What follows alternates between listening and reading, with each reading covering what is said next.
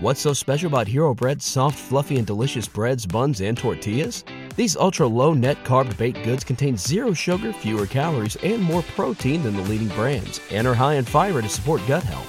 Shop now at hero.co.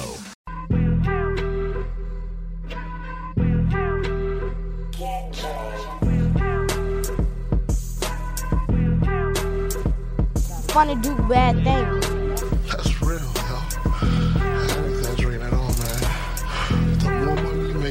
Problems you get. And jealousy and envy is, is something that comes with the territory, man. A lot of people, it's just negative energy, like my man Puff said. What country you from? What? What ain't no country I ever heard of? They speak English and what? What? English, mother. Do you speak it? Man, you been doing all this dope producing. You ain't had a chance to show them what time it is. So what you want me to do?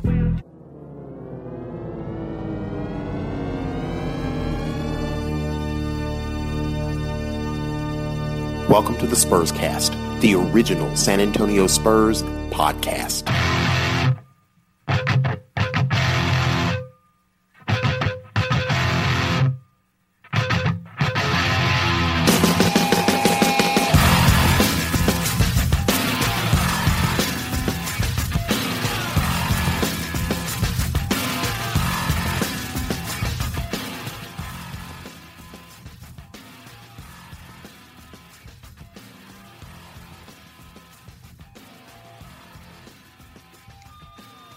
Congratulations, you have arrived at episode 418 of the Spurscast, the original San Antonio Spurs podcast, brought to you, of course, by ProjectSpurs.com.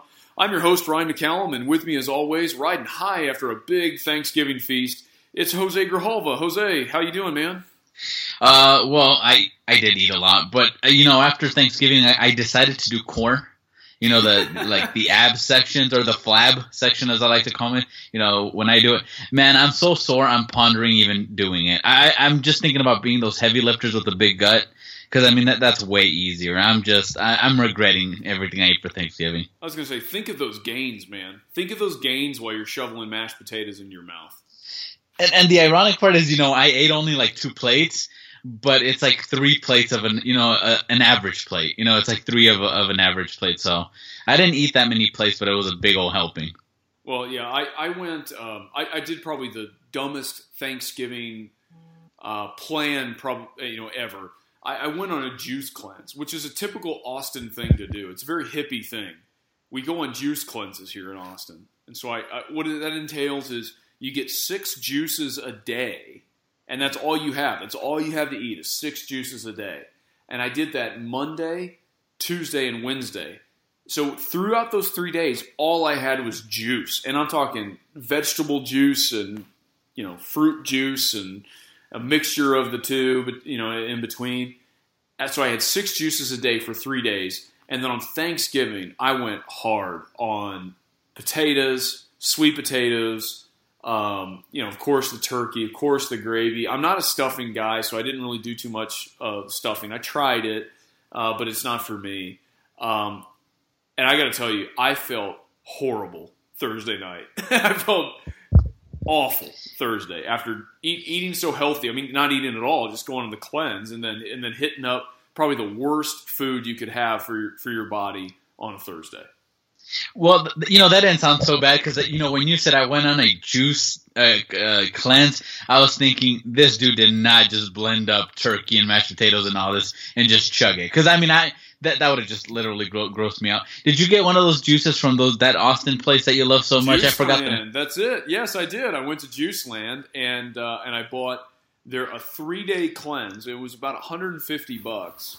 Um, but you know, since that, like I, I, even today, I went on a cleanse. I went on a one day cleanse because you feel great leaving the cleanse from JuiceLand, but then the next day, after you go hard on some turkey, you feel horrible after eating all that turkey. I mean, I'm talking about you feel disgustingly horrible, like like you've got some digestive problems, if you know what I mean. And do they? I mean, do they have one specifically for that, or is it Yes. basically just? what- Oh, okay. Because I was Yeah. gonna ask, like, well, what did it have in it? Like, did it have uh, those vegetables? That, you know, Yeah. I, I don't eat that vegetable that much, so I wouldn't. know. Well, I mean, in Austin, we only eat kale, right? I mean, think of any hipster thing, and that's what I do, right? And that's what we do here in, in A Town in the ATX, right? And so uh, they have their own little their own version of you know hipster juice cleanse, and that's what I did. And you can mix and match, and it sounds like we're doing a spot. Is this the read for for JuiceLand or what, man? We're supposed to be getting on with the Spurscast, episode four eighteen. We got a lot to talk about, and all we were doing is talking about my juice cleanse. Yeah, your bowels. I, I think we should move to the to the Spurscast. Well, uh, guys, today you know, Jose and I are going to talk schedules. We're going to talk standings. We're going to talk home record, which is pretty mediocre. In fact, it's exactly mediocre. It's four and four for the San Antonio Spurs. Uh, and we're going to talk the rookie ladder because it's really intriguing now. I mean, I think there's one person running away with it, but you know there are several that are that are right there. Really interesting rookies this year. Um, so we'll start with the home record, and you know Jose Spurs right now they're ten and zero on the road. One of the best, I mean, t- best ever. I mean, starting ten and zero is is incredible. The Spurs are on the road tonight in Dallas. Uh, consequently, with the, the city I just left about three hours ago, and uh, uh, they're doing phenomenal on the road. At home, however, it's a very unspurs like team this year. Four and four at home. What's going on? I, I, I wish I could answer that. You know, on the road, you know, they're energized. The role players are playing extremely well, which is really the opposite. You, you find that the opposite. The role players usually play better at home. The stars usually play better on the road. Uh, but you know, just I've been trying to analyze it, at, trying to come up with you know something that you know to give a good reason why they're playing so horrible at home. I mean, it's not the fans. The fans are still. I mean, they're probably more uh, energetic than they have been in past years. So I, you know, I, I really don't know what it is. Well, one of the things that I saw against the Magic, and I mean that was a disappointing loss. Uh, but I mean the Warriors lost two, and the Clippers lost two, and I think it was in double overtime or something like that, right?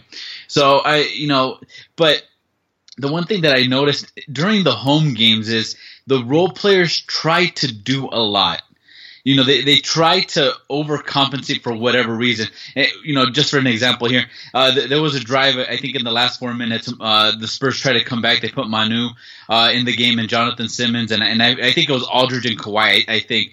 Uh, but, it, you know, it was really trying to get that last run to see if it was there. And Manu was driving, and Simmons comes and brings, you know, brings more congestion into the lane you know, and, and it's those little things that yeah. you know that that happens where I mean it, it, makes the whole difference because now Manu can throw up an easier layup, and it makes sense because Simmons can't shoot. Uh, you know, consistently, and Manu is really he's been the more consistent shooter uh, from those two. But I mean, it's little things like that that you know I, really don't know how you'd coach them. You know, maybe it's a lineup change. Maybe trying to find out who can play better at home. Who, who's that really the the juice unit there? You know, but other than that, I really can't. You know, can't really come up with the reason. Paul Garcia. Uh, from Project Spurs mentioned that uh, I think Manu mentioned that the Stars then try to play more one on one at home, so it might be that. Uh, but I, you know, I, I, really can't explain it. What, what, do you think? I know you've been watching Spurs games, even though you've been traveling, selling uh, encyclopedias. Encyc- I can't say that word. uh, those old books that we don't use anymore, right? Yeah, uh, I, I can't place it really either. I, the Spurs are supposed to have a home court advantage, and uh, you know they're playing phenomenal on the road. I get that, but at home, I I want to say that it's because these are not your old Spurs because of the departure of Tim Duncan, right? That it's it's not the same vibe, it's not the same culture, it's it's just not the same feel. You have so many new players, uh, particularly with Pau Gasol playing extensive minutes. I mean, you know, Pau Gasol right now uh, it has the fifth most minutes on this team, uh, 25.6 minutes per game. He's playing a lot of minutes. I, at least I feel that way for Pau you've got some new players, you've got some uh, some young players that are coming in, and so at home, do you really have a home court advantage because these guys haven't really been here year over year? So, uh, what does it mean to them? So, you know, to, to play in San Antonio right now, I, I, think there's a bit of that. That you know, the fans don't know these players, the players don't know these fans, they don't know the court, they don't know if they have an advantage or not. So, I, I feel like there's a, a, a bit of that. I, I want to agree with you in in terms of um, you know the points per game and the mix of the points per game.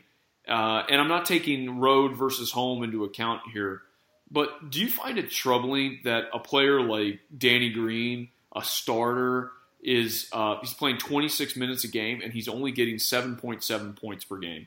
Is that problematic for a starting shooting guard? I I feel like it is, and I, I feel like that's reflective of the uh, of their record at home. Uh, you know, I, I really don't think so. Just because I mean, he's not going to see that many shots. Uh, Gasol is an offensive guy, even though I think Pop said that he's not looking for Gasol to be a scorer. I mean, Gasol, that's his. You know, he's so versatile. He can shoot. He can put the ball on the floor. Uh, you know, you can run a pick and roll with him uh, as a ball handler. You know, four and five pick and roll, whatever you want to try. Uh, Kawhi's been really the guy this year, so he, I mean, he's a mismatch against anybody. You know, sort of like LeBron. Whoever's covering covering him, you really don't care. You give him the ball. And Aldridge is also an offensive guy who can uh, pick and pop and you know sort of post up a little bit. Uh, the you know, Danny Green's not going to see that many shots unless they double team those guys. And I think they've been trying to play them uh, as straight up as possible because again, you don't want to leave all those shooters open. Because remember, this isn't like Tiago Splitter where he's going to be setting. Uh, you're going to have somebody setting screens off the ball and so forth. You know, with these guys, they're just going to spread the floor and really have their pickings with whoever can, you know, whoever has the mismatch or the, the best opportunity to score. So, you know, that's not really what I think is is the problem with with that unit. Uh, you, you were talking about the offensive unit, right? One of the things that sort of troubles me is, and again, when when I'm gonna sort of, I don't want to sound like I'm criticizing these guys, but when I'm observing them, it's not really that I think they suck because I mean it, I know you've gotten some Spurs fans hate you know on Twitter right? Well you diss this guy so uh, or you said he wasn't that good and so forth or didn't play that good so now you hate him. You know this isn't what I'm going to mean by this but the one that sort of worries me is Tony Parker. Yeah. because he's really the odd man out. He, he he's always been that pick and roll pick, pick and pop guy.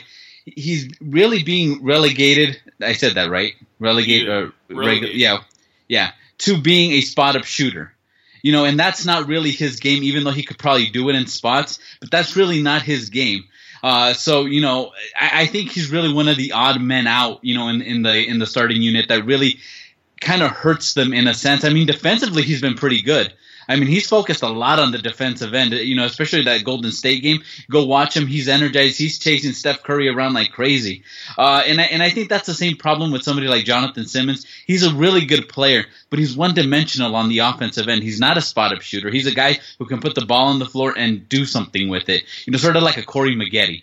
Uh, and you sort of saw that in the Magic game where he tried to, uh, he, he went middle and then he tried to throw a pass to Danny Green, and it was probably one of the ugliest passes that I've ever seen. Yeah. It, it, was it was the pass that I, I forgot who was guarding him, but he got called for a for a uh, for a defensive foul.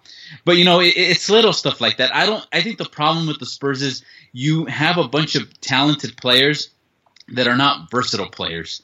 So you know they're not going to be spreading the floor that much, like a Jonathan Simmons, a Kyle Anderson, or uh, or a Tony Parker. I think those guys are really the odd men out. Even though they have the talent, they're good players. They might be causing some of that congestion in the paint, or you know, sort of uh, you know the the lack of chemistry uh, to make everything work. So I, I, don't want to do a bunch of comparisons during this Why not? podcast. That's there's, fine. Well, there's other times for that. But I look at the, the point guard play, the true point guard play of of San Antonio, I, at least the listed uh, point guard play, and then I want to look at, at, at, players like Russell Westbrook. If I look at the assist numbers for Tony Parker and Patty Mills, well, hell, let's just add in Manu there because Manu really is the point guard on that second unit, right? I look at numbers like 4.3 assists for Tony Parker, 3.3 for Patty Mills, who's a shooter, not really, a, uh, not a true point guard, but he's getting 3.3 assists. That's the second most on this roster. And then Manu at 2.3 assists. What is that? That's 7, 8, 9, 9.6. That's 10.1 uh, um, assists per game. That's the output of Russell Westbrook. Uh, he's he's being unbelievable this year, Russell Westbrook is, and, and is averaging a triple double. But do you think it's a problem that three Spurs players, three point guards, uh, top assist leaders on this team are uh, aren't even averaging the assist uh, output of one player? Uh, well, I mean, it, it doesn't because uh, you know right when they cross, you know, uh, half court to play offense, it goes to Kawhi or it goes to, uh, to Aldridge, or they, they try to run something. You know, it, it's not really that ball movement type of offense. You know, Yeah, which is no problem. But you know, the thing that I also see the problem with is that's what they're trying to run. And you know, one thing that I was thinking about yesterday was maybe they should just go with a triangle offense with Pau, uh, Aldridge, and Kawhi, and try to run something like the Lakers used to. Uh, this is this is cue where all Spurs fans cringe a little, but I mean, I think they they're trying to run that beautiful game type of game where really if you're going to focus on three guys who are not point guards i think you got to change your scheme somewhat or make a trade and, and, i you know make a trade for a guy like uh, maybe a marco belinelli you know and, and trade him for a jonathan simmons or something like that where you know again that, that's where uh, that they miss players like that. Like a Belinelli can shoot, he can pass, uh, he can score, he, you know, he can run point guard sometimes. You know, again, they have the talent. They just, it, it seems like they're struggling to fit into that scheme. Uh, where maybe the, uh, some change is needed or some trade is needed if they want to keep the same scheme, uh, you know, the same uh, offensive scheme going forward. But uh, it, it, just feels uneasy because it, it, seems like everybody's out of sync, and the buckets they get, they're not the, you know, they're really not the best buckets. Yeah. You, you think they could? Uh, you remember what, what the Spurs used to say? You see a good shot, but you pass up for the better shot. Yeah. Nowadays, it seems like that best shot is the better shot, you know, so, or the first shot is the better shot. So, uh, you know, so I think something needs to change. It all depends on what the Spurs really want to do. Do they, do they want to change the scheme or do they want to change personnel to fit that scheme? I mean, it's really up to them, to the coaching staff and Pop. Uh, you know, all we can do is really speculate on that. Yeah, I mean, can you really see them making a trade? That's that's very unspurs like, right? In, in mid season, right? Or or making a making a move. I just I don't buy it, right? I don't. I don't. Uh, I, am not tracking you there. I, I think that this is their squad for the year, and I think it's a strange setup. Just like you mentioned, I, the Spurs are, are fantastic, and we'll talk about standings and where they fit, and you know the top teams in the NBA and, and all that kind of stuff here here in a bit. Uh, they're almost doing it in spite of themselves because I look at the way that they're playing, and they're winning games on the road, and that's fantastic. And, and they're, I think we gave them an excuse for their mediocre home record. But they look a little uneven. And you mentioned that in your last comments. They just look uneven. They're winning in spite of themselves. And I mean, they're winning and, and, and doing great and, you know, have the, the Golden State win and, uh, and, and, that's wonderful. But there's just something about it that's a little uneasy. I'm trying to put my finger on what exactly it is. But, you know, playing ISO ball with Kawhi or ISO ball with LaMarcus – and neither one of those guys has the output of some of these other players that we're seeing that are you know competing for MVP type of status. So we're talking about the elites, but that's what we think of Kawhi, right? Is he's one of the elites, and we look at him versus these other players, and I see things like you know twenty, what is he, twenty four points a game or something like that. Kawhi, what is he? Oh, yeah, like twenty four points a game, three assists, six rebounds, and I look at that and say, okay, that's our elite guy for San Antonio. Uh, and then I look around the league at some of these other elite players, and you know, he's is he he's not even top five guy in the league right now statistically. So our elite guy, and we're playing iso ball. We're not moving the ball. San Antonio is not um, eh, the way that they have been before. They it looks like they want to do that, but they're not necessarily doing it. it still ends up in the same two guys' hands. It's either Lamarcus or Kawhi, uh, and they're not having the statistical output to make them specifically elite players in the league again statistically. That's a little it's just a little uneven. It's like they're trying to do something and it's not really working out and they're kind of winning in spite of themselves. Uh, yeah and uh, you know you really brought up that you know that good point where again it, it's really again it's the scheme. You know it, it's what what offense they want to they're really throwing out there you know what plays they're throwing out there. Again maybe a triangle offense would would help that out. I mean, again, you know, with the Lakers, even though it was Shaq and Kobe, Robert Horry got shots. You know, Derek Fisher got shots. Same thing when when the when the Lakers had Andrew Bynum and Paul Gasol and uh, and Kobe Bryant and uh, uh, Lamar Odom. All those guys still got shots. So. Uh, you know, unless you want to do a lineup change, I mean, that's always in question too. Th- that's one of the things where I was thinking, you know, maybe what if you just start Patty Mills? And you run that same type of offense. You tell Patty to be pressuring the heck out of whatever player he's guarding, and then you bring Tony Parker and Manu Ginobili and uh, David Lee and uh, I'm missing somebody. You know, Jonathan Simmons off the bench, or you know, Bertens, uh, which would be a really interesting unit, you know, in itself. You know, but I, I mean, it's really again what they want to do. I I wish I knew Pop, you know, because it's bugging me personally. Because you know, I'm trying to think of all these situations, and again, you get different situations depending on how you're thinking about this. Uh, if it was me, I'd just change the the scheme, just go with the triangle and, and see what happens. But uh, you know, there's so many options out there for the Spurs that sometimes it's a it's a bad thing to have all those options because again, uh, you know, you have you, you have such a talented squad that again and you had this this uh, type of um, mindset coming into the season that you know it it sort of seems sacrilege to try to you know blow everything up, but either on the offensive end or with the roster. So well, uh, I don't of, envy envy Pop in that sense. Well, speaking of roster and lineup changes, I, I, I can't stop myself from focusing on my boy, your boy, Kyle Anderson. Has Jonathan Simmons taken all of his play? Jonathan Simmons at 19, right at 19 minutes a game he uh, that's five minutes more than Kyle Anderson's playing. They're, you know, even though they don't have the same style of play, they play the exact same position, that stretch, you know, forward role. Simmons is somehow only scoring six points a game. That that's I feel like he's higher than that, but you know, numbers are numbers. Six six points a game. Kyle's at two points a game. Uh, Simmons has two assists. Kyle's got 0.8 assists. Uh, their rebounding, Kyle Anderson, and you would expect this, is a little bit higher, 2.8 to 2.3. Uh, but from a field goal percentage, Jonathan Simmons is uh, is about five uh, percentage points higher than Kyle Anderson. He's getting more minutes. Has Pop totally lost faith in Kyle Anderson? I think it was in uh, how do I say blind faith. I, I, I don't know how to describe it. That he went with Anderson in the first place. One of the things that I've always said about Kyle Anderson, he's a nice guy. I, you know, I you wow. know summer league, you've seen him there. Uh, you always want to start off with a compliment, even though you're probably going to backhand. you're going to sandwich it too. You're going to say compliment. You're going to tell me everything that's bad about him, and then you're going to say another compliment. Watch. He's a nice guy, and he's tall. But He can easily step on me and squish me uh, because I'm five five and he's like six seven, right? But you know the problem with him is he came in with that Boris Diaw comparison. You remember that? Well, he can, you know, he can come off the bench and he could, you know, take care of the offense. You know, Patty and and Ginobili, he can help them out. The problem is he's a tweener in that sense. And again, there's a difference between being a tweener, uh, an in betweener, and uh, and a versatile player. A versatile player can do so many things. A tweener is like a shooting uh, shooting guard stuck in a point guard's body sort of deal, and that's where he's at. He's really a small forward that should be playing power forward, but he's not strong enough. He's too slow to play small forward.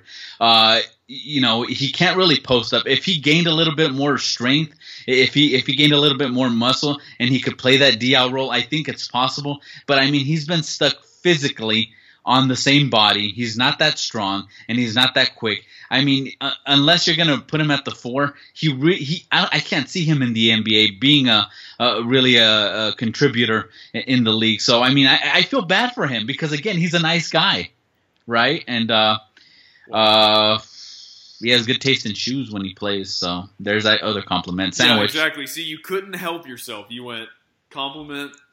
I hate you, and then compliment. Yeah, I mean that's how you have to do it because you have to lessen the blow. But I just, I just, I mean, I feel bad because again, you know, you think he has a lot of potential. I think he has to just change the mindset and be, I, am going to be a power forward. You know, again, gain muscle. You know, uh, get, you know, be ready, be ready to be beaten up on the post ups, and you know, try try to live, you know, with that sort of like Diaw. But the the difference is Diaw just got big, and he always had quick feet. Anderson doesn't really have quick feet. Uh, he's just slow, so you know something has to change there. But I again, nice guy. Do you think Kyle Anderson makes his way back down to the Austin Spurs? Because let me position it this way: is that you know I, am going to kill this guy's name, Lapra Vitola. I man, I wish Paul Garcia was here.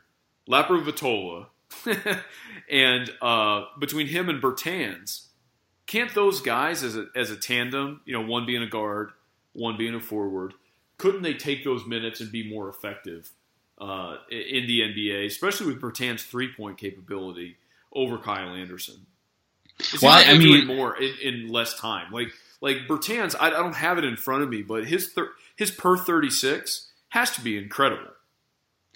Yeah, I mean, I don't look at that stuff, but one of the, I mean, I look at the how he plays, and when he's a center or when he has to sort of take care of the paint, I mean, you see his instincts. He's looking at the ball, he's looking all across the you know the, the rest of the floor, and he's looking at his wherever his guy is. So I mean, he has this alertness that uh, again, he's going to be valuable. He, he's already better than your boy Matt Bonner, right? We can just Whoa, forget Matt whoa, Bonner and all those years. It's all Bertans now. Uh, Lepravato, oh yeah, I wish Paul was here. The RG point guard. Yeah, That's how I tweet his name.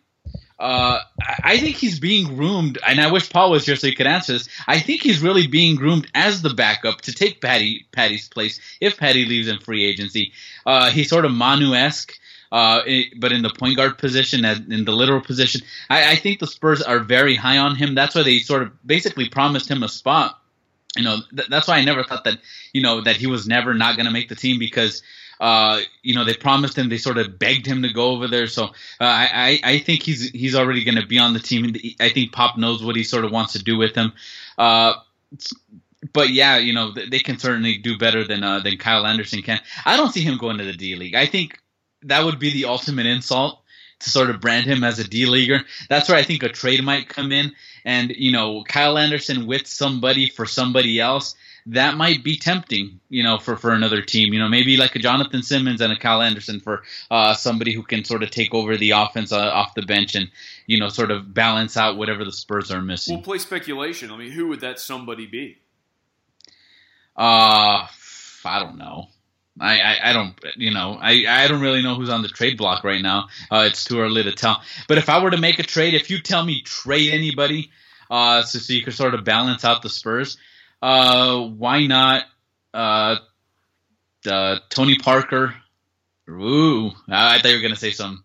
I I thought you were gonna you know gasp or something. Tony Parker, Jonathan Simmons, and Kyle Anderson for like Rudy Gay or something. That's what I would do. Okay, so so not bad, but but let me let me put this to you. I, I don't know if I'd get rid of Jonathan Simmons because the athleticism is, is just ridiculous, and as a defender, the guy can only improve. But but I, I would be of the mindset of you know packaging up uh, Kyle Anderson, and I, I know we're playing pure speculation, but if you could get rid of Kyle Anderson and then go back after this guy. Um, who just left, would you do this? Could would you go back to Utah and get Boris Diaw back? Uh, I'd rather ask about George Hill. No, you, you know what the, thing about not is? the, the, is- the Kyle Anderson experiment has not worked. He is not a No. replaced Boris Diaw. No, but but the thing about Boris Diaw, and I've I've always been enamored by Bo- Boris Diaw. You know, when he went to the Suns, I mean, that's when I started, you know, being impressed with the guy and following him everywhere. The thing about him is, if he doesn't have a consistent role, and I'm sorry about those dogs barking in the background. Uh, those cons- that consistent role with consistent minutes, and you know, off the bench or starting, he gets bored. And you saw that last year with with David West. When David West started taking his minutes and started taking his role, it all went downhill. He st- I, he looked a little bit bigger. He looked a little bit slower, a little bit uninterested. He wasn't as aggressive as he used to be. Coming in with the Spurs right now, unless you put Bertans at the three, which I really don't like, I prefer him at the four. Uh, there's really going to be no place for Boris Diaw. And how can he play next to David Lee? You know, at the same time. So uh, I would not trade for him. I would ask more about George Hill, and again, try to ship out somebody, maybe Patty, uh, No. and somebody else. uh, somebody else. George? Hill off the bench. Yeah, Can you- can you imagine a defensive unit with George- before you deal Huh? Tony Parker? You deal Patty Uh, Mills before Tony Parker. uh, for I mean, I really don't think about it that way. I think about who would be coming in. Think about a defensive lineup between George with George Hill, Danny Green, Kawhi Leonard, Bertans, and whoever you want uh, as a center, Pau Gasol or Lamarcus Aldridge. That would be a uh, perimeter wise. Nobody would get a shot up. You could take on the Warriors with that lineup. I love that lineup. Of course, if it would take Patty Mills, uh, I would trade Patty Mills in a heartbeat for George Hill. You're crazy. You're uh, sorry, man. Uh, you're crazy. Get rid of Patty. I mean, Patty Mills for George Hill from a defensive perspective But Patty Mills, offensively, let me pull these numbers back up here. Here we go. Well, no, I mean Patty Mills is one of the top scorers in this. He's the third top scorer on this team, which is ridiculous. He scores more than Pau. He's at 11 points per game. But why does he score more than Pau? Because of Pau? Because of his cast. It's not like he does it on his own, though. What Patty Mills, like the the king of creating his own shot, doesn't do it on his own? What are you talking about? What's in the I think you've gone crazy. these days? What, what's your end game, bro? I just George Hill is scoring 20 points per game, three re- uh, 3.5 rebounds, and four assists a game. We need more points. More points. He's scoring 20 points. Who? George Hill, No. 20 points per game. 20 points per game, bro. I didn't know that. I admittedly I didn't know that. Okay, yeah, get rid of deal Patty. Give me give me the twenty points per game. Interesting. I did not know that. Twenty points a game. Is it the scheme? I mean, is that it, what's going on out there that he's getting twenty points a game? Because that's not what you have gotten from George Hill in Indiana, right? He's not a twenty point per game scorer. No, the most he got was 16. Yeah, that's not. Maybe it's that Mormon influence. You never know. Well, yeah, I don't know what's going on there. Has it got to be the system or something? I, anyway, um, we, we digress. So I think we started this conversation on the point of the Spurs are mediocre at home and they're great on the road. Uh, on the road record, uh, ten and zero on the road, and they're playing in Dallas tonight. If they get to eleven and zero, is that all time NBA? Is that historic records? I'm starting out the year. What what does that what does that look like? I mean, I'm sure the Warriors last year. I mean, they went 24 and 0, right, uh, to start the season. Yeah, they, they went. Uh, I'm trying to look for that list that um, they on the road? Because I mean, we're we're nearing historic territory. Certainly for the Spurs, 10 and 0 on the road, Per- perhaps 11 and 0 on the road because Dirk's out tonight uh, as well. Yeah. And, and I credit uh, maybe future friend of the show, Paul Castro, you know, the play-by-play guy uh, for the Spurs. Uh, he, he, you know, he posted a, a, a post uh, talking about the longest road win streaks to start the season. This is from, I think, um, ESPN. This is NBA history. Uh, the 1969-70 Knicks, the 61-62 Celtics, 60 and 61 Celtics, uh, the 93-94 Rockets, the 2015 to 2016 Warriors, and now the 2016 and 17 Spurs. Uh, again, they- started 10 and pl- uh, uh, 10 wins, uh, 10 and 0 on the road, and all those teams won a championship except the Warriors. So, uh, it's it's I, I don't know, man. So you're Uh, saying the Spurs I- I think- winning the title this year? well, the, the, I think the Warriors went to the Warriors had 14. They went 14 and 0, and they didn't win. So they were they won the most out of those. Then the Knicks won 12. The both Celtics teams won 10, and the Spurs are at nine. Uh, so I mean they'd have to get to 15 and 0 to be historic. But at the same time.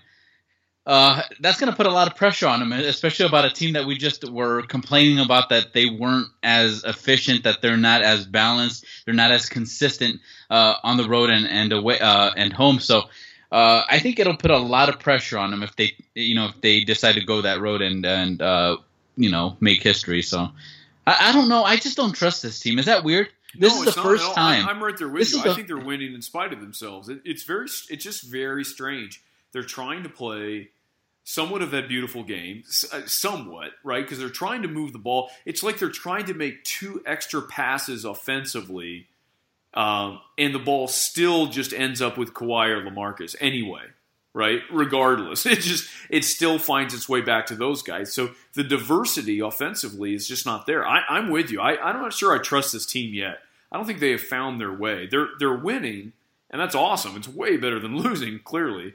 But are they are they dominant? Are they doing what they want to do? Or are they just kind of following or falling back into um, something that's comfortable, which is give Kawhi the ball and let him figure it out? Maybe it's Kyle Anderson's fault. Maybe that's what we get out of this. I think it is. I think let- let's get off Kyle Anderson. Let's get to rookie. You know, but but also you mentioned not Tim Duncan not being there. This is the first year without Matt Bonner, so maybe it was that Matt Bonner influence that kept everybody calm, maybe wanting to make that extra pass, and they blew it. All thanks to David Lee. you know things David really took went a spot. downhill after they got rid of Ray McCallum. Clearly, things went. How's he doing? You guys had a family reunion? Yeah, he's doing well. Uh, he's playing for the, the D League affiliate for Detroit, um, which is you know he needs to get his game together and then and then he'll be back. He'll be back in the NBA, killing it in the Eastern Conference. Ray McCallum, 2018, most improved player. Calling it now. And I probably am the only person calling it. Let, let's stop, Uh, stop talking about people who aren't rookies and let's talk about rookies, man. Rookie ladder, NBA.com. Uh, you know, get, top five rookie. Do you have a top five rookies? I mean, for me, it's it's one guy's running away with it. I got interest in a second guy, but this is kind of. I mean, Joel Embiid is is rookie of the year, even though getting 24 minutes per game uh, as a limitation. You know, he's capped at 24 minutes a game. He's been rookie of the month in the Eastern Conference in November and October, or you know November and uh, they they bridge those two things together. November and like the week in October that the NBA is in session. I mean, he, he's killing it over there. He's doing fantastic. He's what we thought he was. I look at this Joel Embiid show, even though he's not a true rookie. Um, it, it's his deal to, to run away with Rookie of the Year. And then I'm interested in Jamal Murray, the Denver Nuggets. On and NBA.com on the rookie ladder, they've got him at, at, at coming in at number four, um, and then Brandon Ingram at number five, and then there's just some other dudes uh, rounding out the top ten. But but do you do you follow the rookies? Do you care about that kind of stuff? I mean, it just seems like a, a subpar rookie class. Yeah, and I mean Embiid, I, I didn't think it was going to be that dominant, but I guess you got to trust the process, right? Right. Uh, I I think he's going to run away with it too. I, I just can't see. I mean, he's making an impact on a team that, you know, really doesn't have anybody else as far as uh, dominant talent. So um, I, I think he'll, he'll run away with it too. Uh, you mentioned Jamal Murray. I haven't seen any of the Nuggets, so uh, actually, I haven't seen any of these guys. I don't, well, I see Brandon Ingram. Uh, he needs to gain weight, but you know, I, yeah. I just don't. Dude, I- again- he is thin, thin, thin. Like he's, I think he's losing weight. Like he looks small. he looks really, really tiny. And I mean, he he's awkward too. Yeah, like when you see Like, him play, he's not. Yeah, like the first thing I was thinking about, just gain weight and just be a power forward. Don't even try to be a small forward, uh, because I think he'd be more dominant down there, especially in this NBA where it's you know there's not that much post ups. Uh, I I think Embiid is the only one that matters. Embiid is the only one that matters. Everybody else is sort of just in it to to uh, most improved player next year. Yeah, I, I agree. It's Embiid's deal. I, I'm going to keep tracking uh, of this because you know I like to to kind of get the up and coming stars before they're stars. I kind of have pride in trying to pick out those kind of guys. But out of this year's class, I mean, Brandon Ingram maybe, Murray maybe, Joel Embiid is is clearly the guy, and he looks awesome. Uh, I can't wait to see you know Karl Anthony Towns, Joel Embiid. I, I love to see that matchup um, you know, just of, of young talent. But overall, it's it's Joel Embiid and then bust. There's there's nobody else around him. Um, Well, that was fun. yeah, yeah. Thanks. It was it was a little segment on rookies. I, I felt like we were neglecting the rookies so far this year on the on the Spurscast, so I, I wanted to shout that out. Well, let's get back to what people care about. San Antonio Spurs. Let's talk about the division standings, conference standings, and we'll close on that. I mean, they're, they're obviously tops in the division. They're 14 and four. I'll give you the rundown through the whole Southwest Conference or Southwest Division, uh, and then where they sit in the conference. But they're 14 and four, uh, winning percentage of, of about 78 percent. Uh, they're eight and three in the conference. They're three and one in division. Uh, they're in their last ten, which is what I really care about. Like when are they streaking? I mean, they're nine and one, right? They're doing fantastic. Uh, the Grizzlies are, are surprisingly for me, they're uh, they're second in the division, uh, tied with Houston Rockets at eleven and seven. Houston's playing out of their mind. Houston's uh, got a worse conference record. That's why they're down. Uh, they're seven and four, three and one in the division. Uh, New Orleans is seven and twelve, so losing record, but kind of surprising because Anthony Davis is fantastic. Everybody else just sucks, and the Mavs are wow, they are bad, bad, bad. They're three and thirteen on the year. Uh, does anything surprise you in this division? I, I, do do are you surprised that the Rockets and Grizzlies are tied at eleven and seven? Uh, well, I mean, they're not going to be tied for long because uh, Mike Conley's out, you know, definitely, right? So really, that's the Rockets' uh, second place in that division is theirs for the taking. Uh, I'm more surprised that the that the um, Pelicans are four. What is it? Four games out Five. uh, out of no out, out of second place, right?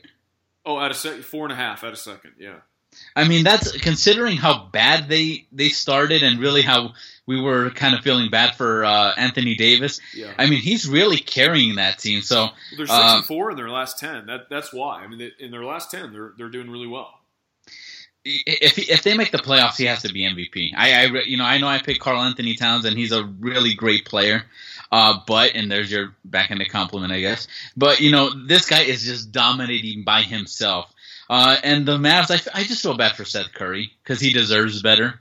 You know, maybe he should have signed with the Spurs backup point guard. You know, trade Patty for Seth Curry. You know, have that Curry Curry lineup. You know, I mean Curry Curry duel in the playoffs, and everybody wins. You're you're high. No way. I just, I, I just feel like here's the deal. Okay, I'm just gonna be honest. I just feel like Patty Mills is gonna have a great year.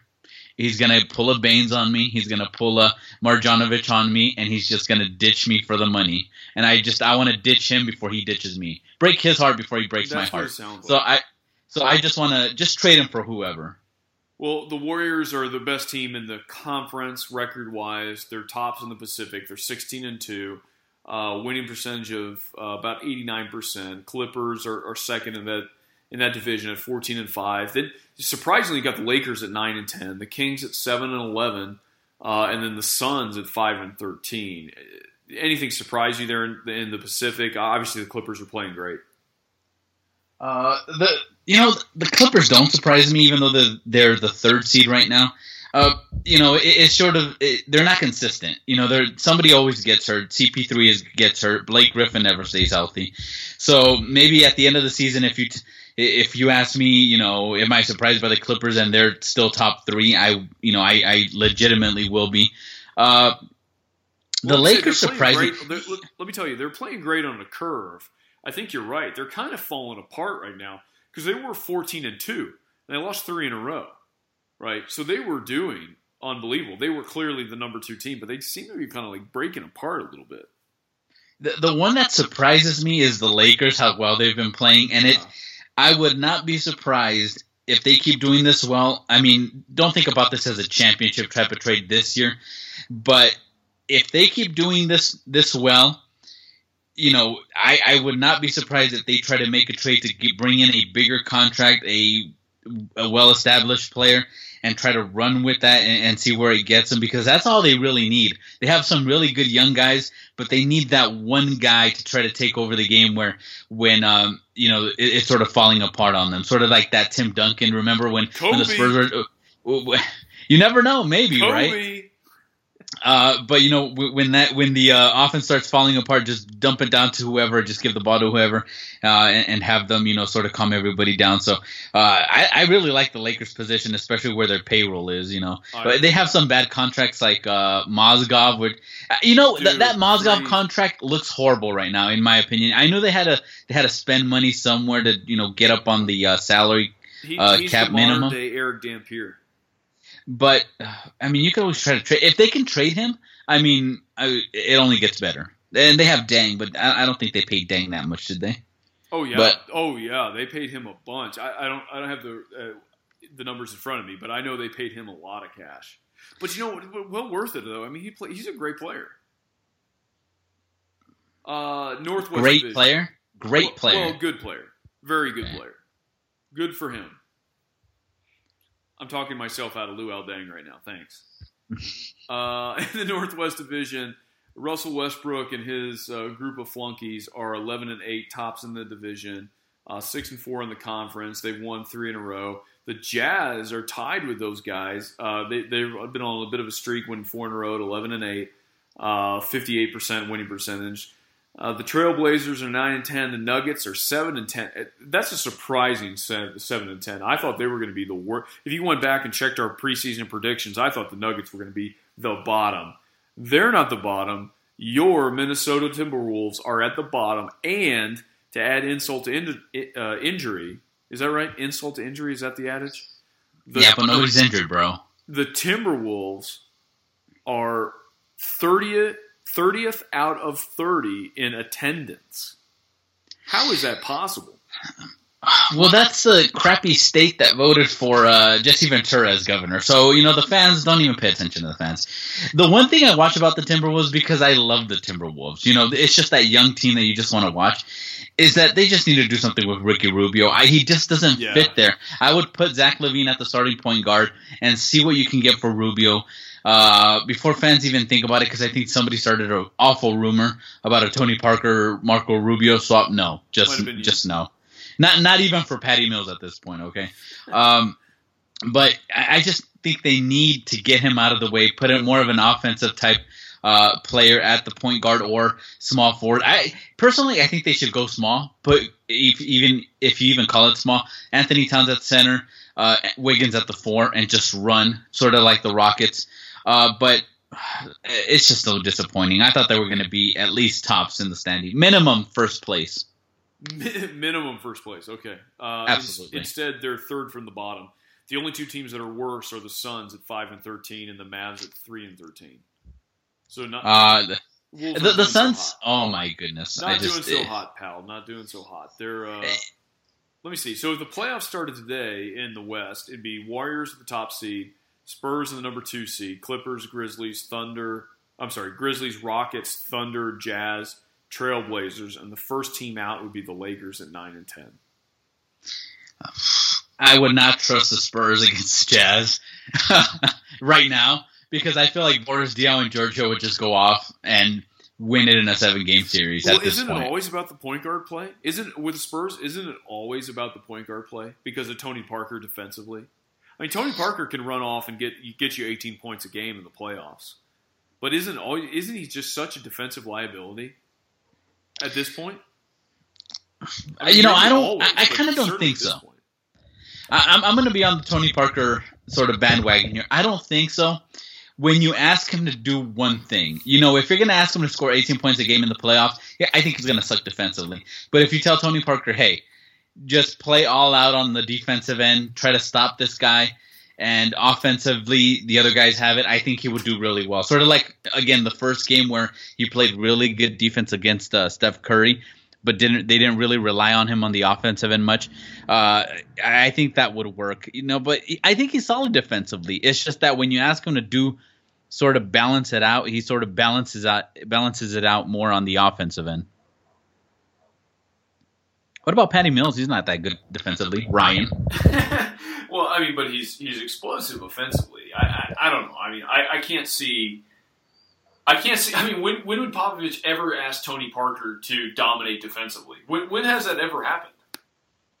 Well, he he never needed to, uh, because you always had a Bruce Bowen and you always had a, uh, you know, Kawhi in, in before. Now Kawhi's the main guy. I, I- I think that's again that that's where Tony Parker just doesn't fit. If you were to have, I'm trying to think of a, a defender. Who, who's the Rockets point guard? Not Harden, the other one, Le- Beverley, right? Patrick Beverley. Beverley. Yeah, the man. If you had if you had a Patrick Beverley on this team, I think it would balance it out more because he doesn't he doesn't need the ball. He doesn't want to be the guy. I think he would fit there. But again, with Parker, it's sort of like you he always had Bowen and then he had oh God, I don't want to say Richard Jefferson, but he always had somebody guarding the best player and then the other the other player, and he would get the third worst offensive player from the one to three positions, and it would sort of balance it out. Now he does now that's not the case, and I think that's where it really hurts the Spurs.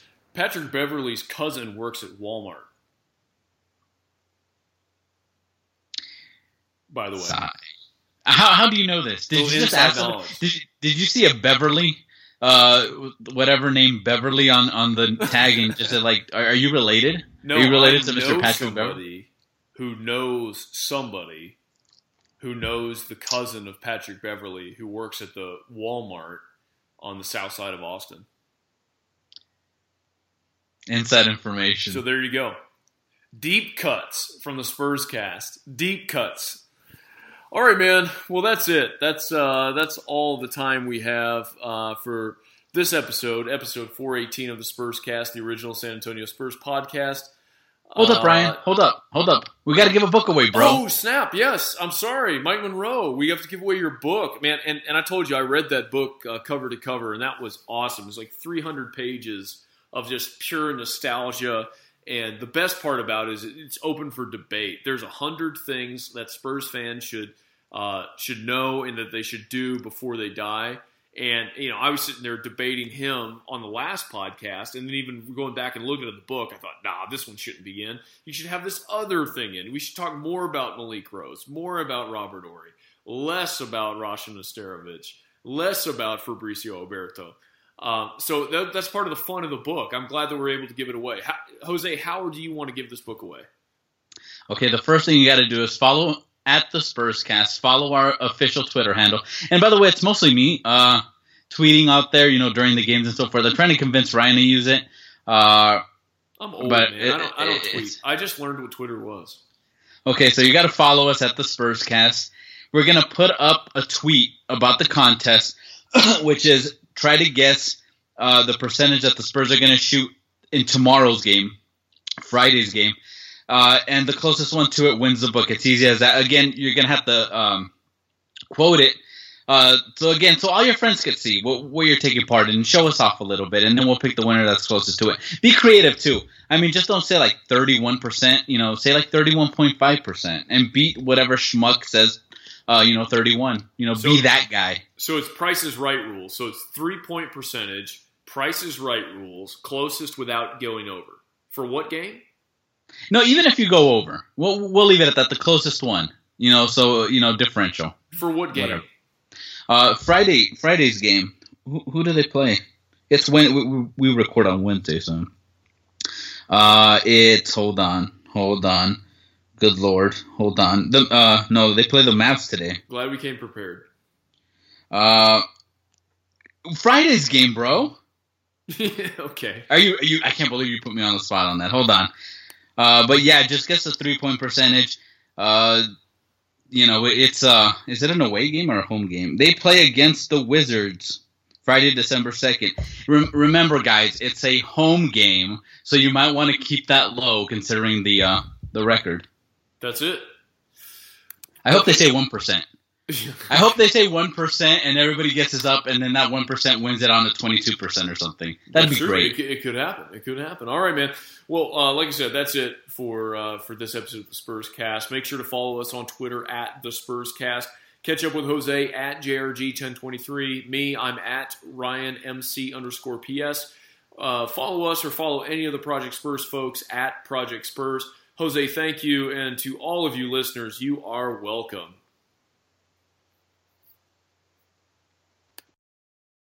What's so special about Hero Bread's soft, fluffy, and delicious breads, buns, and tortillas? Hero Bread serves up 0 to 1 grams of net carbs, 5 to 11 grams of protein, and high fiber in every delicious serving. Made with natural ingredients, Hero Bread supports gut health, promotes weight management, and helps maintain blood sugar.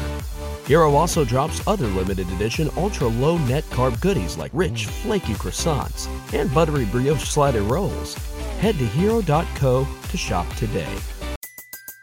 Everybody in your crew identifies as either Big Mac Burger, McNuggets, or McCrispy Sandwich. But you're the filet fish Sandwich all day. That crispy fish, that savory tartar sauce, that melty cheese, that pillowy bun. Yeah, you get it. Every time. And if you love the filet of fish, right now you can catch two of the classics you love for just $6. Limited time only. Price and participation may vary. Cannot be combined with any other offer. Single item at regular price. Ba-da-ba-ba-ba.